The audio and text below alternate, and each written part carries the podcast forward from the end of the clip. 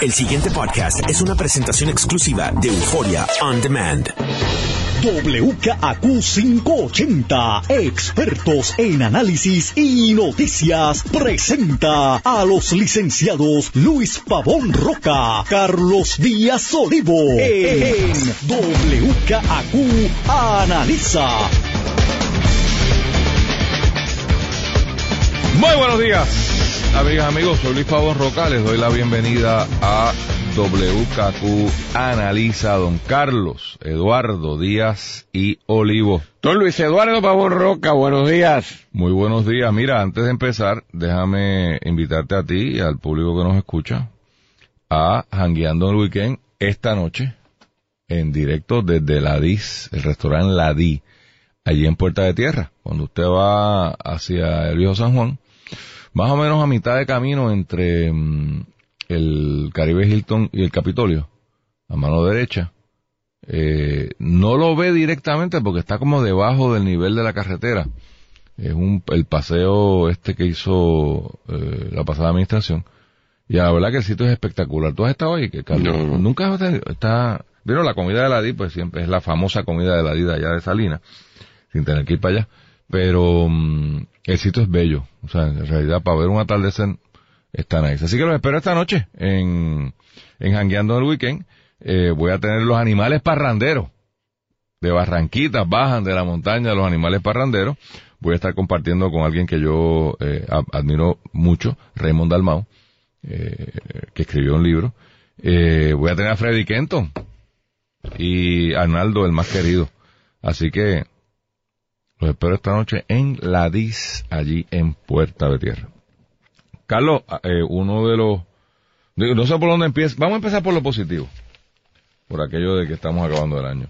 En la primera plana del, del eh, Nuevo Día nos dice que el gobierno está reformando el tema de la subasta. A mí me parece que esto es una buena noticia por varias razones.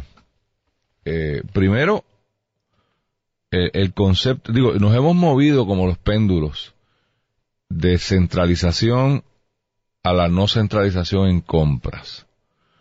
Dice el gobierno que se va a ahorrar un montón de dinero, y me tiene sentido eh, el planteamiento teórico que hace el gobierno, centralizando las compras. No es lo mismo que usted tenga 127 personas comprando, este, qué sé yo, papel de inodoro, para coger un ejemplo sencillito, ¿verdad? Algo que usa todo el mundo. Eh, a que yo junte las compras de 127 y tenga ese bargaining power, ese poder de negociación, cuando me siento a comprar eh, papel de inodoro. Así que, en un ejemplo un poco pedestre, pero ese es el concepto. En la, economía de escala, eh, en volumen, la razón por la cual los templos venden más económicos es que tienen un poder de negociación brutal con los suplidores, eh, porque están comprando pues para todos sus miembros. Y yo tengo 10 millones de miembros y todos van al baño, así que pues poco se el papel inodoro más barato, para continuar con el mismo ejemplo. Así que en, en teoría tiene sentido. Ahora, dos problemas que no sé cómo los van a manejar. Y, y, y me, me, me preocupa porque esta administración eh, en reiteradas ocasiones ha demostrado que la plomería no la trabaja bien. Uno, hay un riesgo horrible de corrupción en estos procesos porque de momento el PAI es grandote y lo controla una o dos personas. ¿Cómo tú vas a manejar eh, ese tema? Es bien peligroso. Yo no sé si se van a tener los pantalones aquí de hacer un proceso transparente. No han hecho nada transparente, así que no creo que donde vayan a repartir billetes a dos años de una elección que ya empezó la campaña, vayan a tener transparencia, pero se requeriría una alta dosis de transparencia en estos procesos. Y segundo y peor, Carlos, la eficiencia gubernamental tiende a sufrir. O sea, si yo para comprar mi papel inodoro tengo que ir por el por la Administración de Servicios Generales empiecen a llevarse sus joyitos desde la casa, porque es que de eso es que se queja. O sea, si usted quiere un ejemplo de esto, educación, que esto lo trató de cambiar el padre del gobernador cuando habló de la escuela de la comunidad y de centralizar los presupuestos. Pero cuando se descentralizaron los presupuestos, ahí se acabó la paz en el país. Porque le quitaste el, el, el, juguetito a, a dos o tres personas.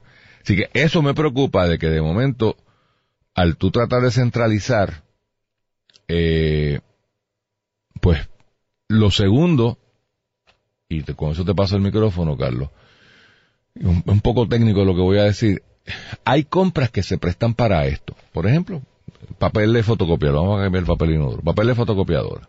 Bueno, pues son dos tamaños fundamentalmente, tamaño legal y tamaño carta. Pero cuando nos movemos a compras particulares de diferentes agencias, yo no estoy seguro que haya la escala y no haya la expertise. O sea, cómo tú haces una estructura. Por ejemplo, hay que comprar vacunas de influenza.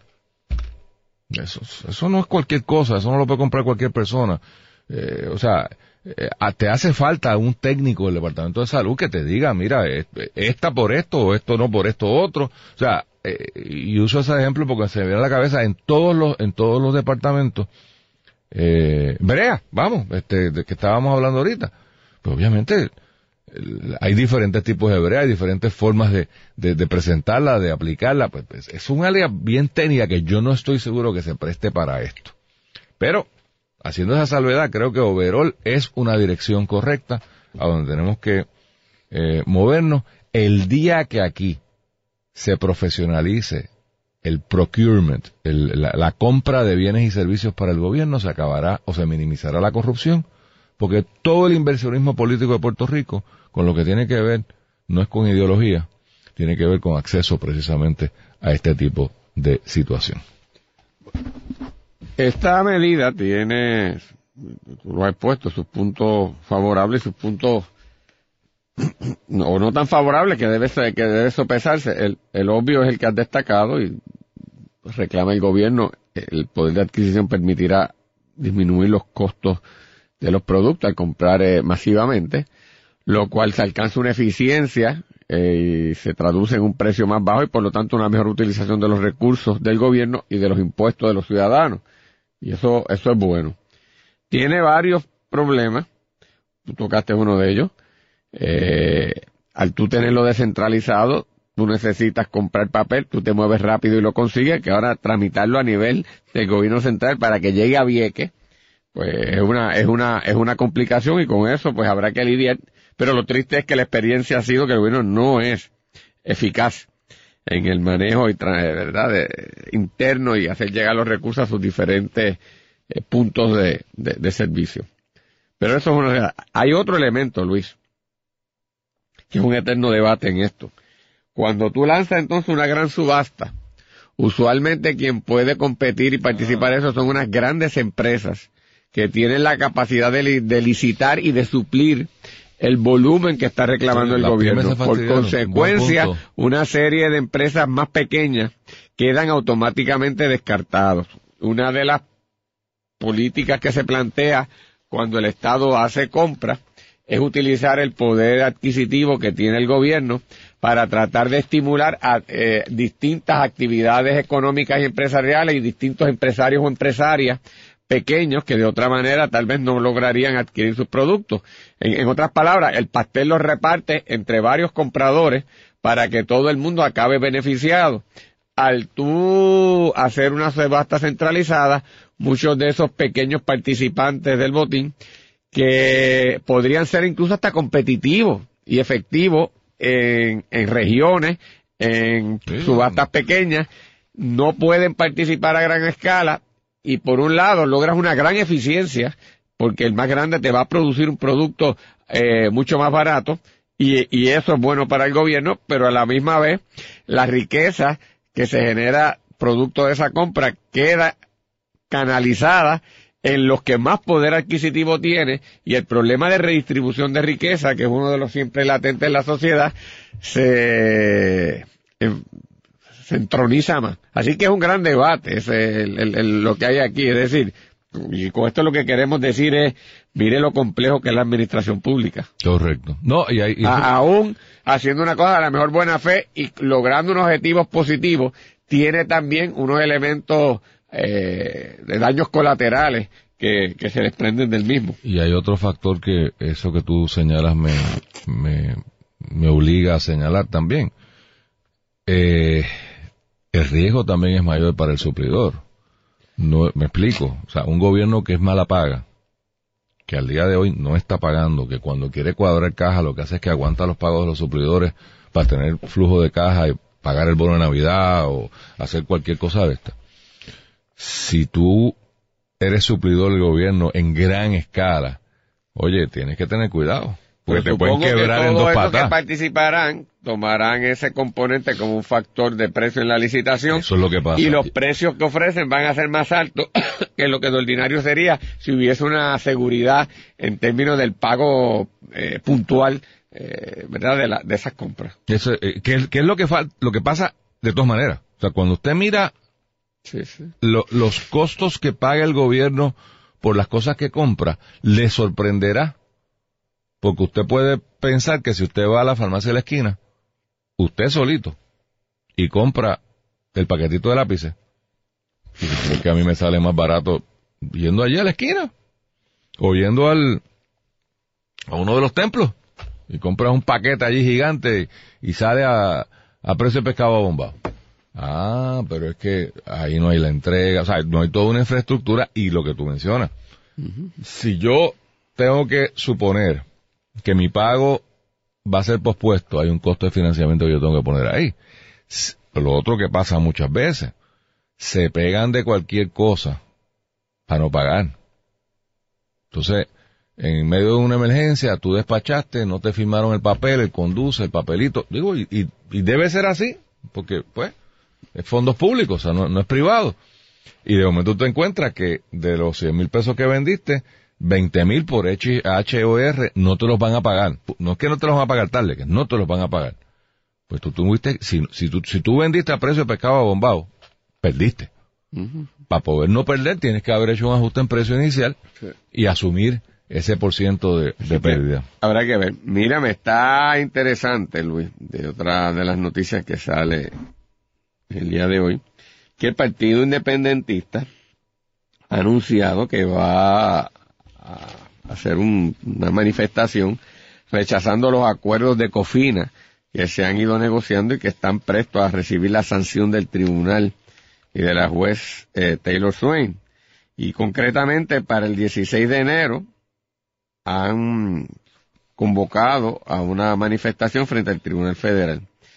Eh, esencialmente plantea eh, don Juan Dalmao y el representante Denis Márquez, que fue los que participaron, o por lo menos lo que la prensa identifica como participantes de esta, de este anuncio, que les preocupa que en realidad lo que se elimina de la deuda negociada con Cofina es relativamente poco, según el juicio de ellos, y que debería estar en alrededor de un 50 o un 60% eh, la rebaja o corte a los bonos que esos acreedores tienen eh, en términos de su acreencia sobre Puerto Rico. Ese punto, Luis, es un punto que yo creo que tiene su validez, ¿no? Y aquí se ha discutido eh, si los recortes que se le han dado no son suficientes y si Puerto Rico con lo que se queda debiendo es una eh, tiene la capacidad de pagar y, o va a acabar de nuevo en el mismo estado de insolvencia.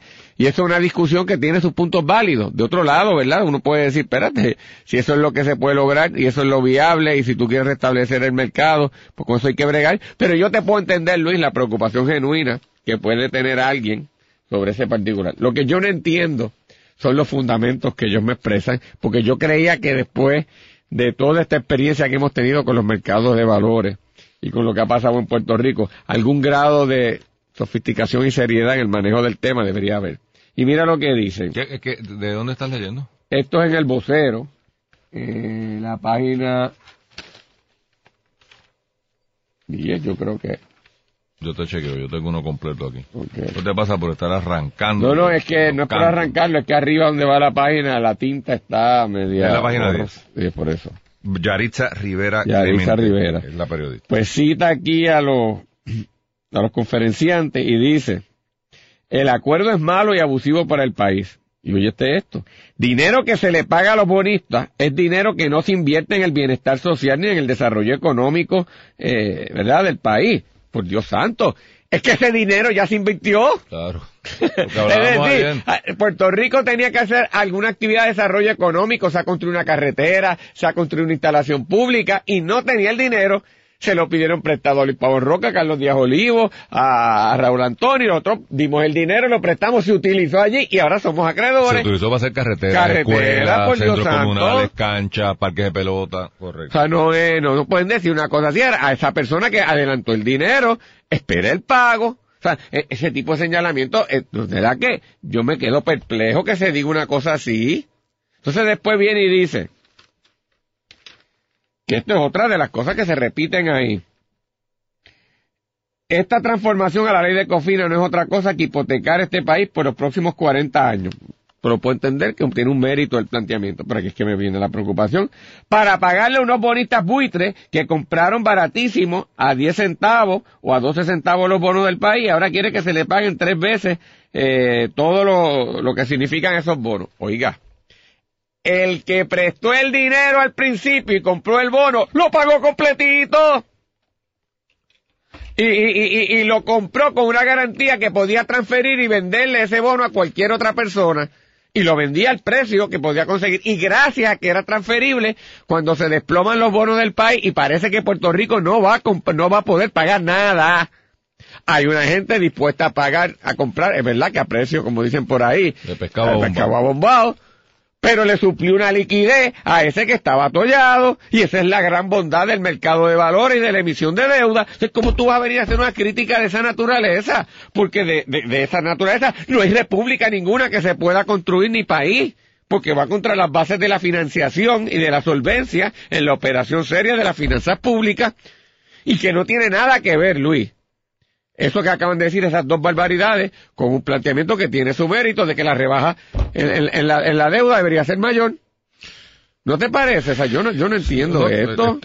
que, no hay necesidad y, y, destruye el país, no sé. Con lo que no sé si estoy de acuerdo, porque no sé, es cuál es ese número mágico, Carlos. Porque 70 no es bueno, debería ser más bajo. 50, ok. Bueno, pero ¿y por qué no 30? ¿Y por qué no 10? O sea, yo, yo no estoy en posición, y voy a confesarlo, no, no digo, no es una confesión, es que yo, a mí me, me, me, llama la atención como la gente coge un micrófono y dice cualquier barbaridad. O sea, los elementos de juicio de cuánto más se puede bajar en una negociación, lo saben los que están en la negociación. O sea, a priori yo decir, no, no, eh, los plátanos, yo, yo voy a hacer un mofongo. O sea, vamos, vamos a ponerlo esto bien sencillo. Usted va a hacer mofongo. Pues usted necesita plátano, ¿verdad? Pues usted va para la mercado a comprar plátano. Pues yo no puedo salir de mi casa diciendo, bueno, yo voy a pagar los plátanos a 10 chavos. Porque, pues, porque yo los voy a pagar a 10 chavos. Bueno, pues es que usted tiene que llegar allí, sentarse con el que tiene los plátanos que está pidiendo a peso el plátano. Yo no sé cómo están los plátanos estos días, pero a mí yo he pagado hasta peso un plátano. Eh, y tú y yo nos sentamos. Y si tú tienes muchos plátanos y se están madurando más rápidamente, pues posiblemente ese peso baje. Pero hay, hay que estar allí, en el mercado. Hay que ver los plátanos. Si los plátanos son medio flacos, flacos, así medio enjillíos, feos, pues, pues tú sabes, pues puede ser que lo baje a 50 chavos. Pero tú decir en el abstracto, 70 es malo, debería ser 50, bueno, cool, pues como, como todo el mundo, pues todo el mundo tiene un ombligo y todo el mundo tiene una opinión. Yo trato de no trabajar en ese nivel. Así que yo ahí no me voy a meter porque pues nos falta información. ¿Deberíamos tener más información? Sí. ¿Nos la debería dar el gobierno? También. Pero bueno, nada de eso está, así que veremos a ver. La pregunta es, que yo le hago a los compañeros del PIB, ¿cómo vamos a manejar el tamaño del gobierno? Porque, señores, esta administración... y ellos creen gobierno grande. Por, eso es que hago la pregunta. No, no, ellos no. Todo el mundo. Oye, el Aquí sí. el Partido Popular no quiso votar un empleado cuando le tocó administrar el país hasta hace dos años. Estos no han votado a nadie. Yo, es por attrition, es una bobería al día de hoy, y nos vamos con esto para la pausa, piénsenlo, Esta administración, la de Ricardo Rosselló, ha tenido el privilegio, el privilegio de administrar sin pagar un centavo de interés ni un centavo de principal. Es la primera administración que todo su cuatrenio lo ha volado sin pagarle un chavo. Todo lo que, lo que va, deuda. lo que va. Bueno, los dos años que Por lleva. eso no- por eso, los dos años no que lleva. cuatro, y no O sea, Ale- qué pasa. Alejandro se raspó dos años pagando deuda. Y tú cogió dos, cogió dos. igual que este. Por eso. Bueno, pues Pero llevamos cuatro como país. llegamos cuatro De como gratis. país de gratis. Y usted, y hay mejores servicios. Estamos pagando la nómina. Estamos bien financieramente. Estamos con el los mismos líos de liquidez. Estamos con el mismo lío de liquidez. O sea, bajo esa teoría, habría que pagar cero por el resto de la De vida. la vida, eh. Y como quiera, tenemos un gobierno descalabrado. Tremenda solución que tenemos. El pasado podcast fue una presentación exclusiva de Euphoria On Demand. Para escuchar otros episodios de este y otros podcasts, visítanos en euphoriaondemand.com.